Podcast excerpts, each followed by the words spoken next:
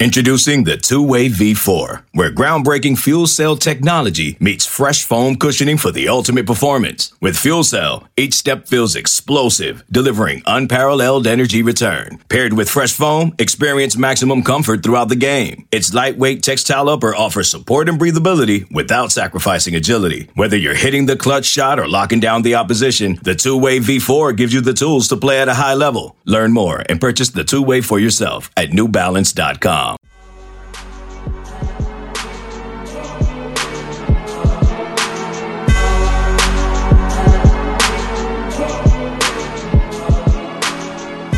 Welcome back to the Junkyard Dawgcast, everybody. I'm Jake Rowe with Dawgs 24 7. They're Kip Adams and Rusty Mansell, also of Dawgs 24 7. And all right, guys, we've rested up from the bye week. Uh, kind of got a chance to uh, kind of fold our fingers behind our head a little bit and uh, and catch our breath. And and now it's a six game gauntlet from here to the rest of the season. Georgia's got six SEC games in six weeks. They're hoping it'll be seven and eight weeks after the uh, SEC championship game, or, or, once you include that. And and we're going to talk about that today. We're going to talk about what Georgia's got to do to run the table the rest of the way to get back to the SEC championship game to put themselves in a play-in game, which I mean. Almost assured, almost certainly will be against Alabama, a rematch of what we saw the last time Georgia was out.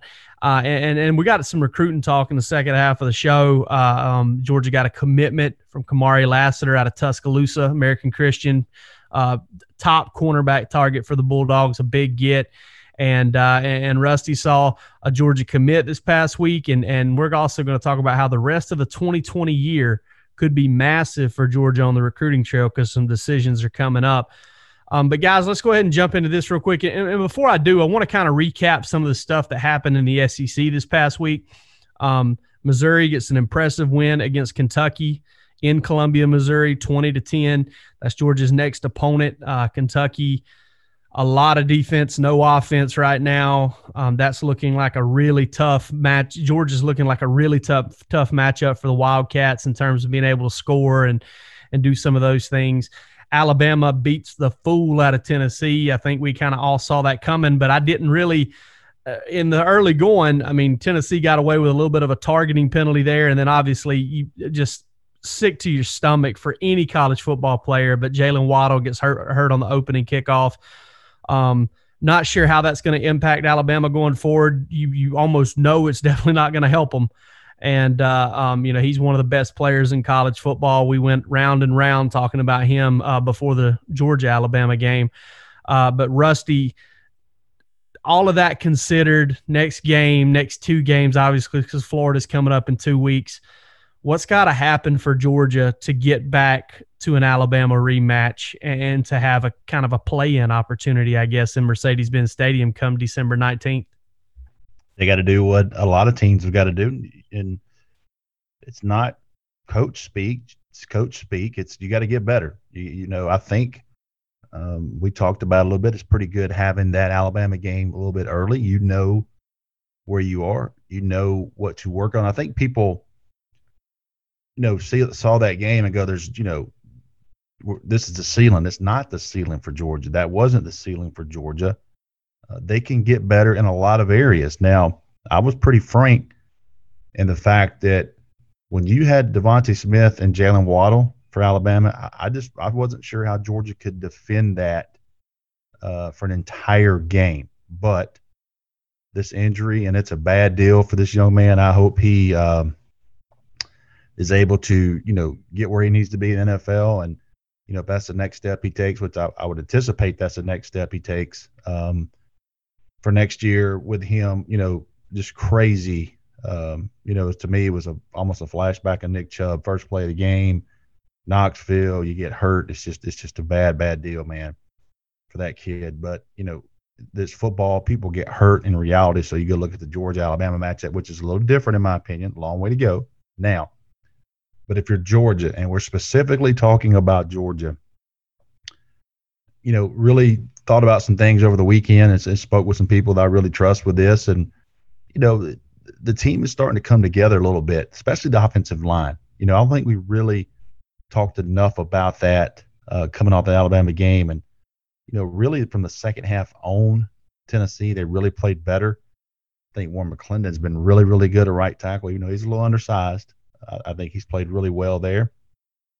Uh, the interior guys have played well. I just think you've got to worry about Georgia because Jake Kip, if I'm not, if I'm correct me if I'm wrong, but Georgia's going to be a favorite in every game the rest of the season, including Florida, on their schedule until they get back to Mercedes Benz if they handle, you know, business to get there. So I think you worry about Georgia. You take this time to play these games week by week, find find out who you are. Todd Monken still learning this roster. He didn't get a spring practice, didn't get a summer practice, didn't basically get too much there. So you worry about yourself right here because the old saying, other than one game, and I don't think Georgia's going to face anything like that until they play them again. If they do, is defense travels. And it's going to go to Lexington this weekend, and I fully anticipate them giving Kentucky a hard time. I don't think it's a great matchup at all for Kentucky. I know Kentucky's a lot better on defense, and it kind of gave that game away a little bit. Yeah, Weird, weird game. I don't know if you saw this or not, Jake. Missouri ran 92 offensive plays. Kentucky ran 36. Missouri had a 20 play drive. They didn't get any points on. That game was crazy deal. Uh, looking at it, I think Missouri had the ball 43 minutes to Kentucky's 15, which is insane for a college football game. So, you know, I don't anticipate Georgia having a problem there. Obviously, this Florida game is not a give me at all. Um, you know, and South Carolina's shown they can bite you, and they did last year. So there's still some games left. I think if you're Georgia, you're worrying about this team, and it's not just a quarterback position. You worry about some other spots. You know, is Kendall Milton going to get in there? Uh, we're going to find ways to get George Pickens more touches. Uh, you know, is Arian Smith going to show up at some point this year because, you know, he's the guy they may be missing. He's the fastest wide receiver on the team. So, you know, there's going to be some questions answered here in the next six weeks for Georgia.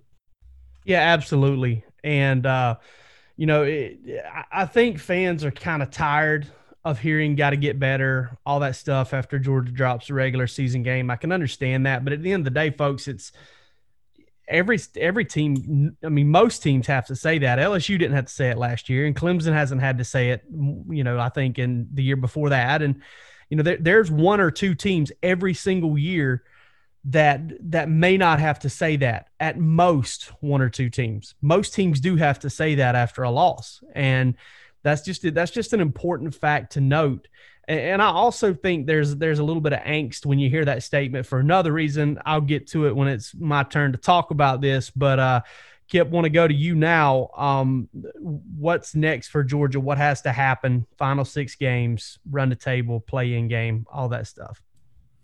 I think the first thing that has to happen for Georgia is they kind of kind of figure out if the second half against Alabama was a fluke or not. I think you know, everyone's just going to look at that game and go, there's no way Georgia, you know, will have any different of an outcome if they play again. But I mean, I just remember that 2017 game against Auburn where Auburn just routed them. You know, it was like 40 17. And they those two teams met again in the SC championship game. And I mean, again, it's 28 7. I mean, Kirby Smart and his staff were given the film. They went back and made adjustments and made sure they were prepared for the next time those two teams played. And I mean, Georgia should be they should expect to run the table, and they they they can. As it stands, this team right now can win every game the rest of the regular season. And I think we are at that point where fans are looking at it and look, looking ahead, knowing that they still have to win all these games, but they're looking at that SC championship game and, and already marking that as a loss. And I mean, what I I I agree with Rusty in that the fact that this game was early, you know, this game gets Alabama is good for Georgia because it gives them great film to go and evaluate and to look and see what changes might need to be made and maybe there are changes that don't need to be made. And I think that is what we're gonna, you know, the next game, the next two games is gonna kind of help them figure out because again, like I said, that rematch against Auburn, Georgia looked like a completely different team and it's not like they're able to make roster adjustments between those games. I mean, it's it, it, comes down to going back, seeing what worked, seeing what didn't work, and I mean, again, the the first half against Alabama, you got you got quarterback play that can win you the football game. I mean, Stetson was 12 for 25, 177 yards, two touchdowns and a pick. And that's you can win with that at quarterback. And so it's the second half of that game where they have to go back and, and look and, and see if that was a fluke or not. Was that Stetson Bennett, you know, the scouting report catching up to him, or is you know that the potential for a learning moment for him and for improved play out of the offense? I think, you know, again, offensively, I think that what Todd Monken's done so far, as far as Georgia, as far as whether or not they're predictable, uh, I think there's been improvement there. I think overall offensively, there's been, you know, there have been gains made. And again, it's, you do have a strong running game. You have a running game that opposing defenses have to respect. You have the ability to utilize that. It, it really is about, you know, finding that that perfect mix. And, and I think Georgia's still looking for that. And I mean, there was a difference offensively, but you have to realize that, I mean, the best receivers in this league usually are juniors and seniors. I mean, it's usually not underclassmen.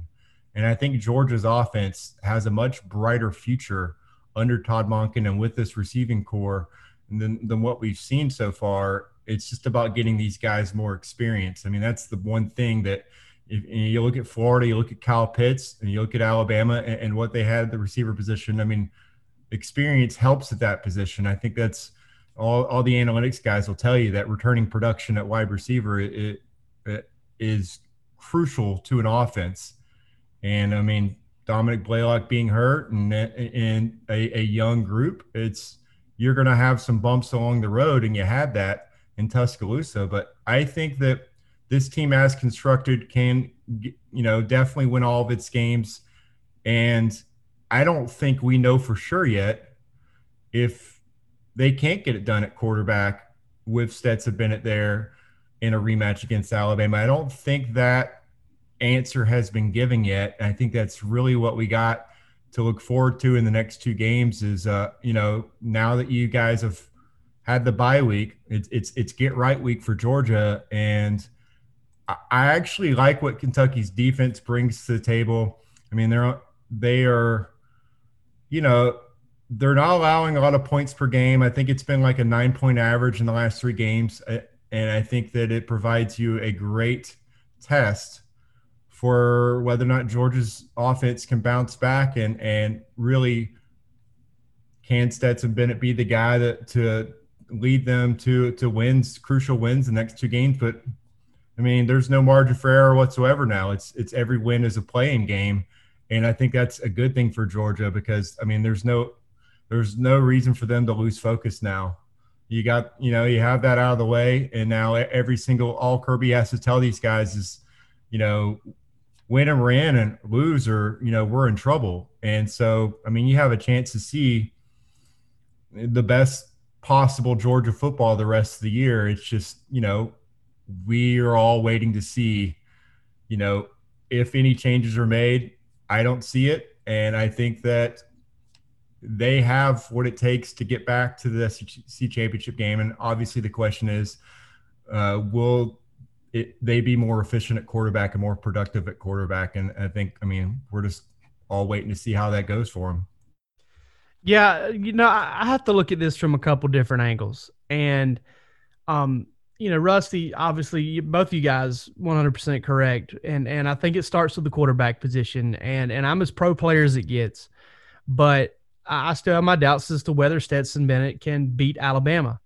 Um, actually, Stetson Bennett probably not going to put Georgia on his shoulders and beat Alabama. Period. All right, I, I'm I'm I'm I don't think Jake Fromm could do it. I, I mean, I, I don't think there are very many quarterbacks, period, who can do it. But I do believe that Georgia has the football team to put around Stetson Bennett, to put around JT Daniels if he ends up being the guy. And right now, as we reported on on Friday, JT Daniels is not ready to take that starting position away from Stetson Bennett. I, I, believe the staff is still high on him as a prospect. I believe they still believe in him and his ability. They, they went out and got the guy for a reason and it's because they're high on his ability. I just don't think injury included, mental aspect, physical aspect, all of that stuff, he's ready yet. Okay, so let's just get that out of the way. But I think Georgia has the team around Stetson Bennett to run the table in the SEC in the SEC this year. I think the defense is a huge tool when you look at the rest of the teams on the schedule because when you look at Kentucky, when you look at uh, uh, Missouri, uh, South Carolina, Mississippi State, and Vandy, those are all games Georgia's defense should, if it plays well, should suffocate.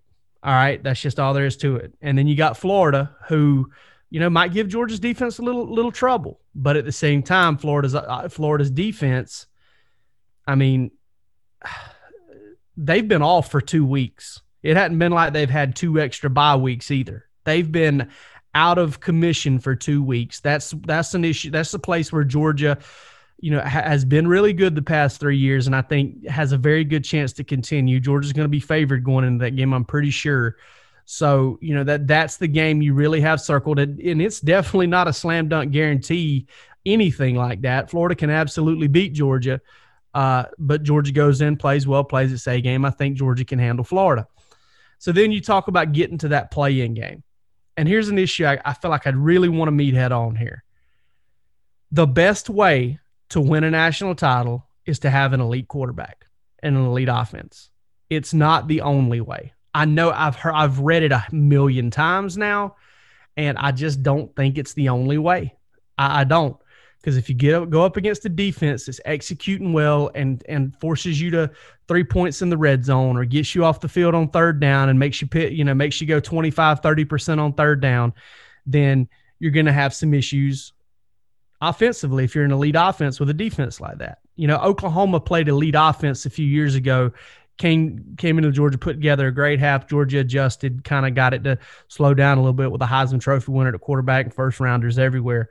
Uh, you look at last year's SEC championship game. If Georgia's offense has a pulse in that game, then the defense's morale, the the momentum, probably picks up, and Georgia's able to stay in that game. I believe. I mean, I believe if Georgia holds Alabama or any other team down the road to 35, 37 points, I think it's a game that Georgia can win.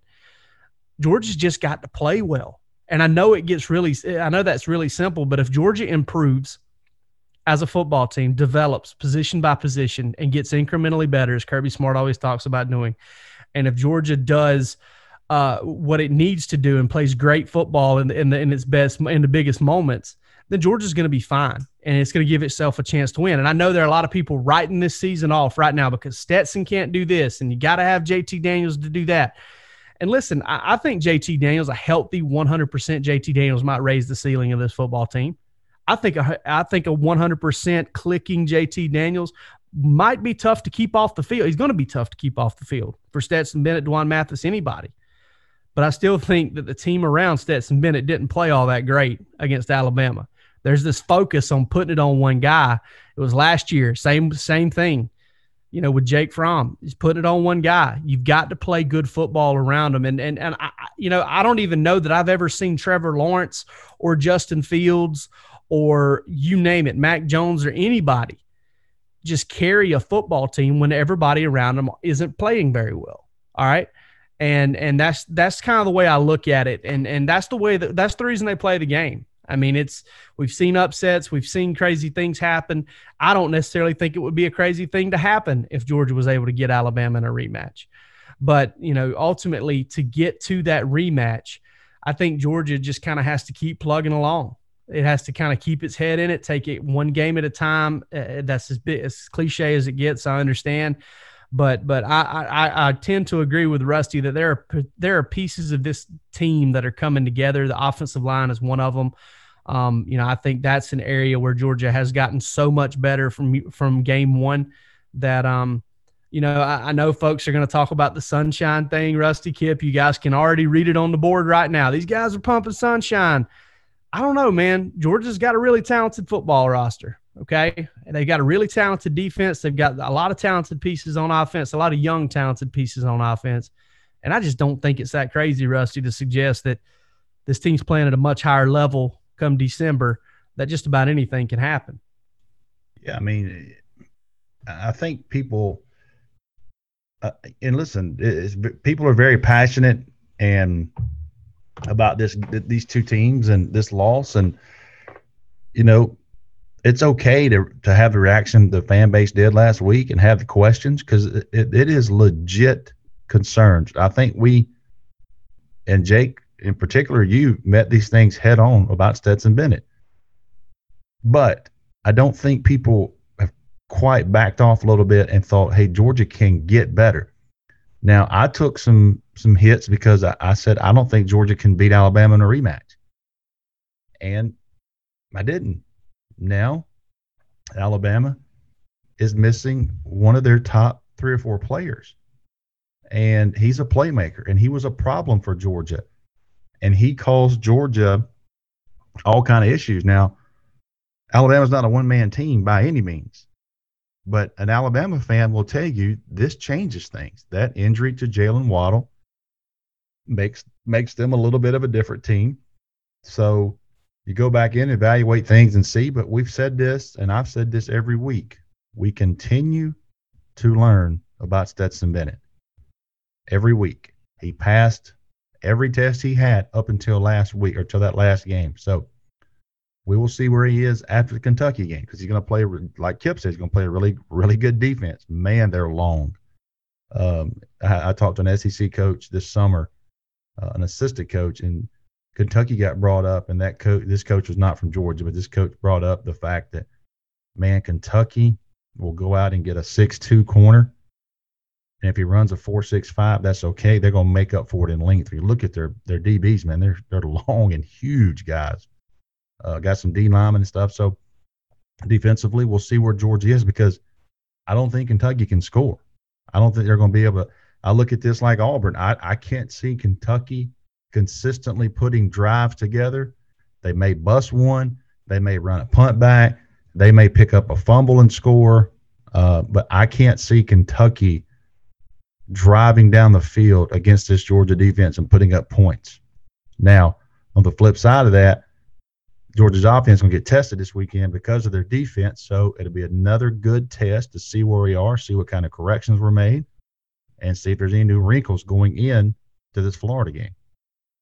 Yep, well said. And uh, it just all hinges on improvement, folks. That's that's all. And uh, you know that's all you really can do too. I mean, I know as a fan, you want to like sit there and talk about what could be on offense and what should be on offense and all that. But at the end of the day, Georgia's got a really good football team and it's one that if it continues to get better and and if they're able to improve, especially at the quarterback position, I'm not sitting here trying to tell you that Stetson Bennett is is is gonna you know make a Heisman run in the last six weeks of the season. But I do think Georgia as a football team can be better. I think Stetson Bennett as a quarterback, and I've, I've I've heard from Georgia circles that they truly believe Stetson Bennett is capable of of improving and improving quite a bit. It's not a situation where he's maxed himself out and and they know what, what he is, what he is. I, I truly believe that that they believe that he's capable of more, he's capable of better. He's shown that to them, and it's a matter of whether or not they can get him to translate it to the field. Let's take a break real quick. On the other side, I'm going to jump into some recruiting and uh, talk about Georgia's commitment uh, and uh, and a little more about what might be coming on the recruiting trail. Okay, picture this: it's Friday afternoon when a thought hits you. I can spend another weekend doing the same old whatever, or I can hop into my all-new Hyundai Santa Fe and hit the road.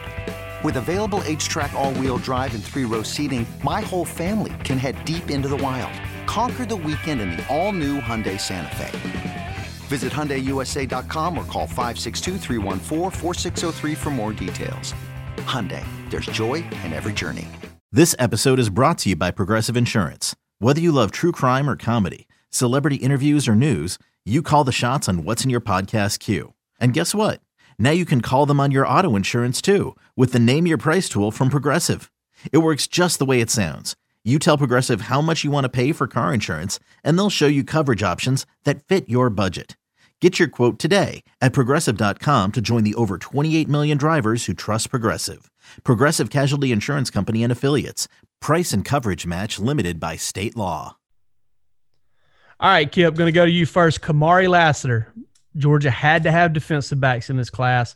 They've now got four. When whenever you uh, uh, David Daniel, uh, they've got uh, um, uh, they've got uh, Javon Bullard and and the Nugget Warren, the the JUCO number one JUCO cornerback in the country. They added Kamari Lassiter to it. What, what is Georgia getting there? Well, they're they're get more versatility and length. I think you look at Kamari Lassiter, and he does a little bit of everything for American Christian and Tuscaloosa. I mean, outstanding receiver, really. Uh, helps them in all three phases of the game and attacks the football. And so you look at six foot, uh, you know, 185 pounds. I think it, it's a guy that, I mean, Auburn and Clemson were both all in on. They both really needed cornerbacks as well. And I, I mean that we've talked about that position and what Georgia could potentially lose after this season. I, I think you had to have a guy like this. I mean, he's he can play anywhere in your secondary. I mean, if you need help at safety, he, I mean, he's got great closing speed. Uh, I think he's a pretty good tackler. He, he does play cornerback in safety uh, for his team, and he's got good read and react ability right now. So, I mean, if you need help at nickel, you need help at safety, he can play there because he does. He's just physical. He doesn't shy away from contact, and you know, I think it it's a big get for Georgia, and I think that you know it's just this year evaluations have just been different. I mean, we really love the the spring and summer camp and combines because we're able to kind of you know get measurements. We're able to kind of test some guys, and I think that this is a guy that you know could stand to ha- have a higher rating maybe than what he has on all the networks overall. But one thing that just shows up is the fact that He's got great instincts. Uh, he, he's you know very smart in the field, and he's very disruptive. I guess at the catch point, and Kirby Smart puts a premium on ball skills, and I think that Kamari Lassiter has that in spades, and I think that's something that can get him on the field um, for Georgia. You know, in the next uh, two years, just because uh, that's the kind of this quality level of play that he looks for. And I mean, you look at what George has done at like that star, that nickel position. I think that Kamari Lassiter can play there, but he could also, I mean, he could play outside at cornerback too. He just has, you know, just that all around playmaking ability. And the one thing we don't know is just verified, uh, you know, testing numbers as far as just track and, and, and 40 or dash things like that nature. But on film, I mean, he, he's just a outstanding football player and has the ability to to do whatever is asked of him. And and I just think that's something that Kirby Smart always places a premium on. So huge gift for Georgia at a position need, maybe the biggest position need in this class. Of course, it's story time for me. So I hadn't told either one of you this yet. We, of course, we all knew that you know early last week the kid was going to Georgia then we of course we when we interview him and find out that he was a uh, we find out that he was a silent commit almost three weeks committed the week uh, before Auburn to the Georgia staff didn't tell anyone didn't tell I, I, had no idea up until early last week that the kid was going to Georgia so Wednesday I go down to Tuscaloosa uh, go down in the afternoon and going to shoot some pictures with him uh, do an interview with him and his mom. And for us, we didn't really have anything on the kid, nothing new. So head into Tuscaloosa, nothing, uh, just in in and out, couple hour drive down from Northwest Georgia. Did have on a 24 7 polo on and get to Tuscaloosa and stop at a gas station uh, probably 30 minutes before I'm going to meet uh, Kamari and his mom and, and, and stepdad. Um, and somebody goes, I walk in, get a Coke, Coke Zero. No, I'm not cheating on my diet. Give me a fountain drink. Give me a fountain Coke Zero. I turn around. Someone goes, Rusty Mansell. I turn around. Uh, pardon if I think it is one of our board members. Don't recognize him. How you doing, man? I said, good. How are you? He goes, what are you doing in Tuscaloosa? And it's like the light bulb went off. He goes, wait a minute. Are you down here filming a commitment video? and I froze because I really didn't know what to say. I said, "No, I'm on my way to the JUCOs in Mississippi, going to see a couple kids." So I, I, I, apologize if you are a member and you're listening because you kind of caught me off guard, and and, and, you hit it right on the spot. That was exactly what I was doing was shooting, uh, you know, some stuff for for us with him. So um, that's my little story time with Kamari Lassiter. But I will say this: impressive young man. He is a 4.0 GPA, high academic young man. And I don't know because of the rush of things and how things happen. If you got a chance, if you have not got a chance, go back and read Kip's story with his mom.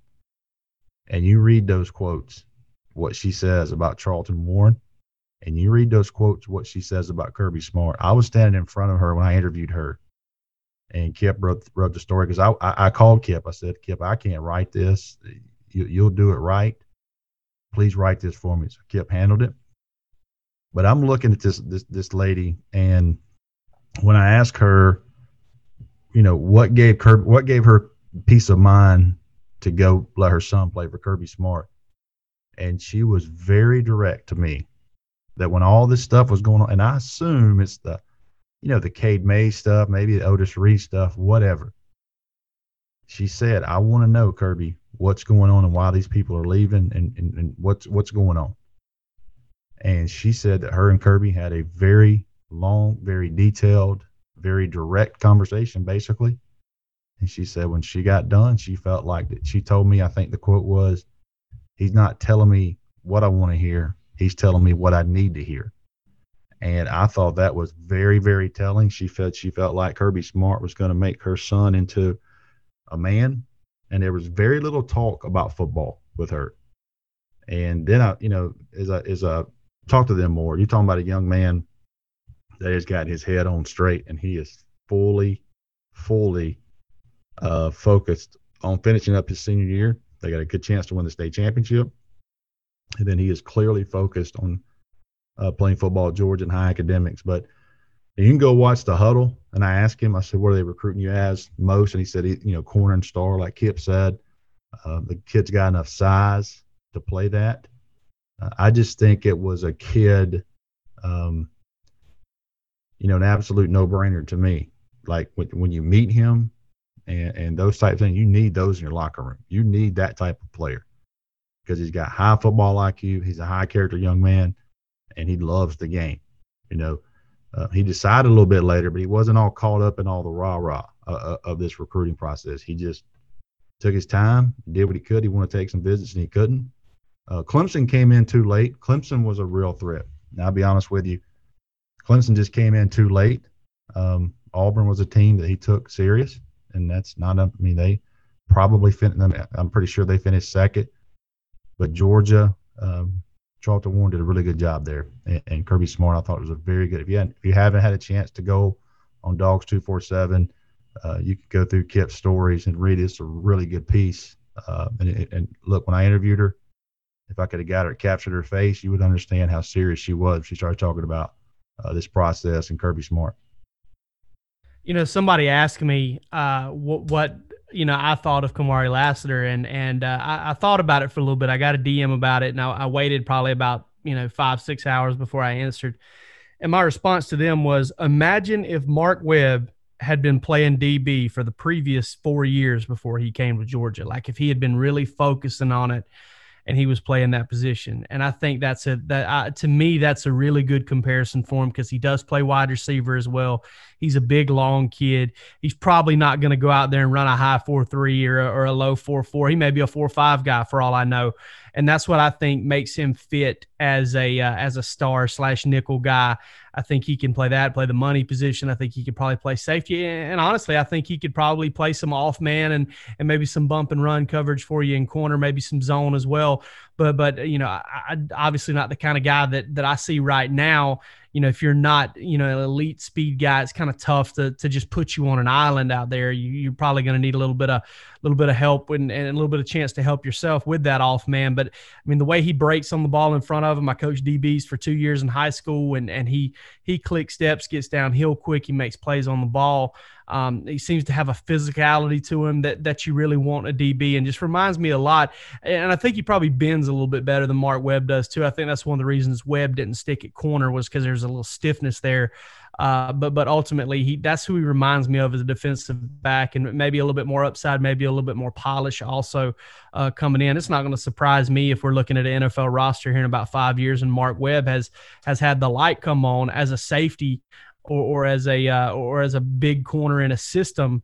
Uh, in, in, a cornerback system type, you know, uh, like like a cover three Pete Carroll type deal or Dan Quinn, um, if he resurfaces as a defensive coordinator or something like that. If if Mark Webb ends up kind of in that role as well, because I think he get, he has a lot of meat left on the bone in terms of his development. Uh, Rusty, you were also uh, in in the Athens area at uh, at the uh, Prince Avenue Athens Academy game. Uh, yeah. Kirby Smart was there, uh, but but legally Cochran was there. Scott Cochran was there legally. They, they, they were all there legally. what'd you see out of Brock Vandagriff? Well, you walk up and you say, Kirby Smart doing here. Then you see Dell McGee, then you see Scott Cochran, then you see Buster Faulkner, and then you realize, oh, wait a minute, all their kids are either going to school there or they're all ball boys for those schools. So uh, I think Scott Cochran and Buster Faulkner's kids are at Prince, and Kirby's and Dell's. Dell's actually plays a freshman. Um, so Kirby Smart's kid is a ball boy. Uh, but you know, what an atmosphere for a single A private school game, man. Um, crazy for that. I had that one penciled in all year. Nothing to nothing at half. And I'll, I'll tell you, Brock Brock has a, a, a sprained ligament, I think, in his knee. His MRI checked out, so it's not anything torn. He is uh, going to probably play with that the rest of the year, I think but it's just a precautionary thing. And uh, you know he's playing and, and, and can do what he needs to do. But he was a little off in the first half. Uh, he missed a couple throws. You know, give Athens Academy credit. You know, this is the fourth time they played twice his sophomore year, regular season semifinals. They played last year. It's the fourth time they faced him uh, in high school so far. So they did a good job with some things, but um, give Prince credit and Brock credit for the second half because they just took things over and Brock made some throws and made some plays where you realize that hey, this guy is, is who we all think he is. Um, you know, it, it's just there's a lot on him. I spent a lot of time with his dad on Friday morning there at the school, and they're they're obviously the complete focus is on Prince Avenue um, to win the state championship. This is something that him and his dad and, and this group, large group of seniors for single A private school, they want to do together. And that was a big game for them um, Friday night. But he also, you know, he keeps one eye on what's going on in Georgia, and you know, and Brock is is working out and doing things for Prince, but he's also working out and getting his mind right because he feels like he's got an opportunity to come to Georgia, and he's going he's going to have an honest um, opportunity to be maybe the starting quarterback next year at Georgia. He's coming in January. He's the first kid ever graduate early from Prince. That is hard to do uh, private school. So uh, they cleared him two years ago. He's been taking classes one thing I tell you about Brock, I've covered Brock as a ninth grader. Brock's gotten taller. I mean, he is legit six three now. He is every bit of six three, guarantee. Um, and that's the tallest I've seen him. So you know there was a, there was another inch left in him, and and he's six three now, probably no less six two and a half NFL combine. But um, you know he's carrying good weight, and man, he made some plays. And when he got hot, there was really nothing they could do. Uh, they had a punt return and a turnover. And then when he, I think he had four touchdown passes, I think in the second half, and it, it was a wrap. But yeah, there was a lot of a lot of people, a lot of eyes there. Uh, I turned around and looked, and there, you know, Brookwood, I guess, was off. I turned around, and half of Brookwood's team was standing over there, and half another team was standing over there. There was a lot of people there for a single A private. You know what's crazy, Jake? You live in that area up in northwest, uh, northeast Georgia. You think about Oconee County, Cedar Shoals, Clarke Central, all those schools. And you sit there and you look at those two teams, Jake, Athens Academy is pushing 81 players. And I think Prince is pushing 67. So you're close to 150 players on two schools, 10 minutes apart, in private school football. That's a lot of football players uh, on those two teams. Yeah, I mean it's. It, I mean, I I think we had 61, uh, and that was including a big old group of freshmen.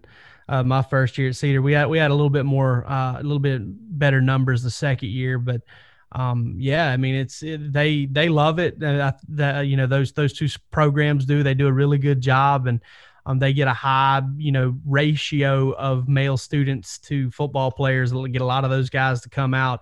You know, you, you hear stories about some of these turnarounds that you've heard. I know Ware County had a turnaround back whenever I was in high school, and and one of the things that the coach that that took the job at the time, and I cannot remember his name for the life of me, who, who it was at the time, but he brought them all. He brought every male student into the gym and said he wanted to see all of them come out. And then first practice, he had like 220 kids out there, and every one of them got to dress at some point. They either JV, freshman team, whatever. Every one of them got to dress. I mean, sometimes, man, these these programs you get a little something going. These kids just want to sniff of it. They just want to crumb. They want to do something to be a part of the program. I know Camden County has had upwards of 200 kids dress out before it's it's crazy. And and it's one of the coolest things I think about high school football is is uh, you know you go you you have a small school and you have a ton of kids come out. It's just it's just a really almost weird thing to see because you know you have much bigger schools that struggle to get 30 40 50 kids out and it just doesn't think about Athens Academy Athens Academy probably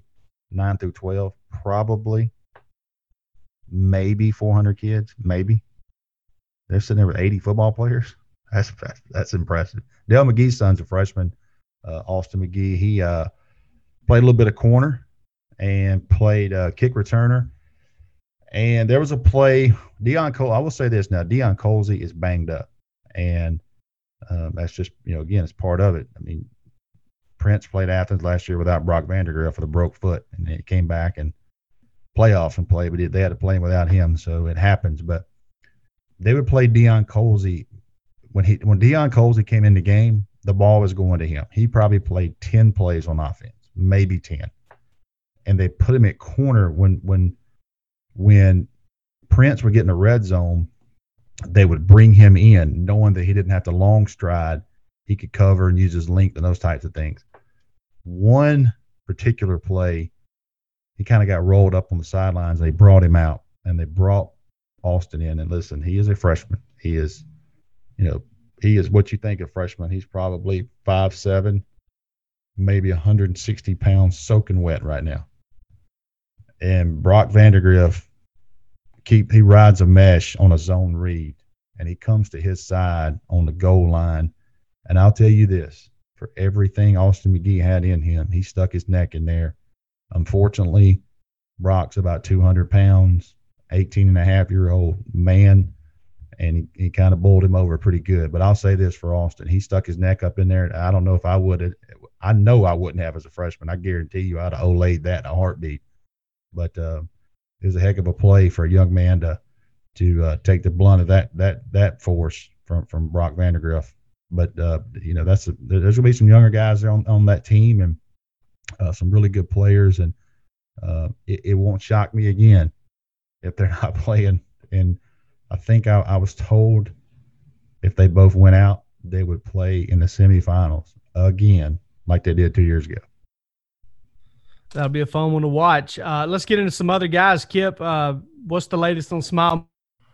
Well, I mean, right now, Smael Mondon is is closing in on announcing his decision, and he is he has put it out there. You know, finally. I don't say finally, but we've we've been waiting just to kind of see what the next step was in his recruitment and he's going public with a commitment on November 18th. So, I mean, we got a five star linebacker, outstanding athlete. I know uh, Rusty said on the last show, just talking about him, you know, suffering that tough injury, I believe with the MCL being, being out for the year, but um, a guy that's outstanding athlete, um, top three player consensus in the state of Georgia and just a guy with a great frame 6'3 220 pounds out of paulding county high school in dallas georgia that i mean it's been a battle in his recruitment throughout and georgia at one point i mean he's been projected to you know, leave the state multiple times. It's kind of been a, a back and forth.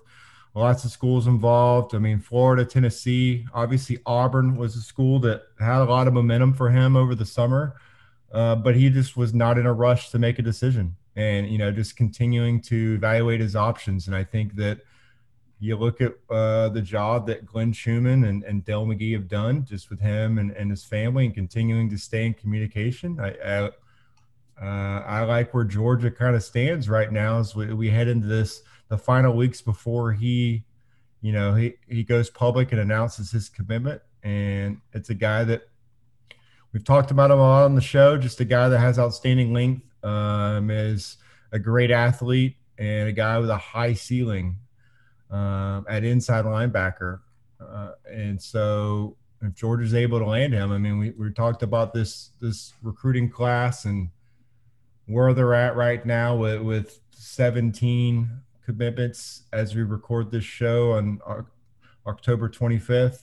You know, if they're able to, to land some guys like Smael Mondon, again announcing next month, cornerback Nyland Green at a Newton High School in Covington, Georgia, also expected to announce a decision sometime in the next month. So probably a, a, a November decision for him. And uh, as I said in the last show, Tyrion Ingram Dawkins, the defensive lineman from Gaffney, he's been saying he's closing in on making a decision, going, you know, making a commitment for a while. We do not have a date for him, but if he's doing it close, you know, if he's doing it soon, I, I like where Georgia stands. And you get those three guys, and all of a sudden you're, you're sitting at 20 commitments and you've got the number three class in the country. So I do think that – Georgia's in a stretch right now where they have a chance to really get some serious recruiting momentum with some some big time targets. And I mean, you had a guy like you know Xavian Sorey out of IMG Academy, another outstanding linebacker prospect, an outstanding frame, just like uh,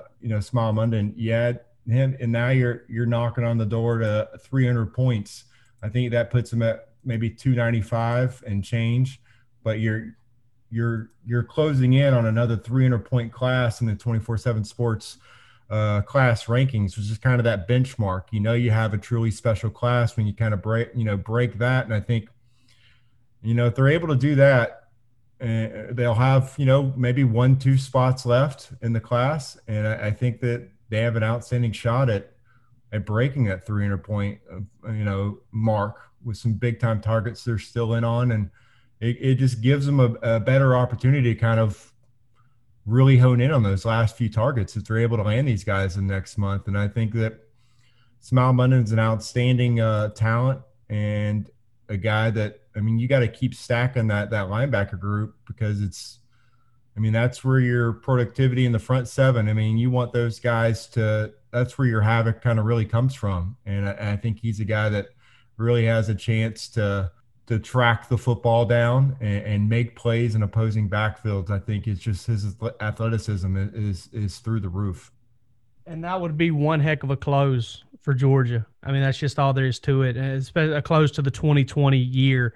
Um, and, and then who knows who emerges after senior film. I mean, this is such an unprecedented year in terms of the evaluations that are going to have to be made on film. Uh, but uh, that for this show, guys, that's all we've got for you. Uh, Georgia, Kentucky, noon Eastern time on Saturday. Uh, Halloween, normally Georgia, Florida weekend. That's pushed back a week, and then the cocktail party is next weekend, November seventh. Can't wait for that. Um, big stretch coming up, and we'll have it all covered for you at Dawgs twenty four seven. I'm Jake Rowe with Dawgs twenty four seven. They're Kip Adams from Rusty Mansell from the same place, and uh, you all take it easy.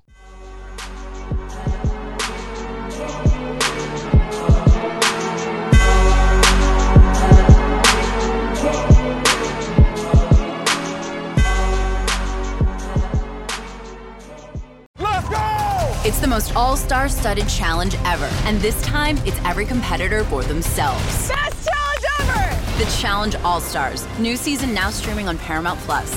Go to ParamountPlus.com to try it free. Terms apply.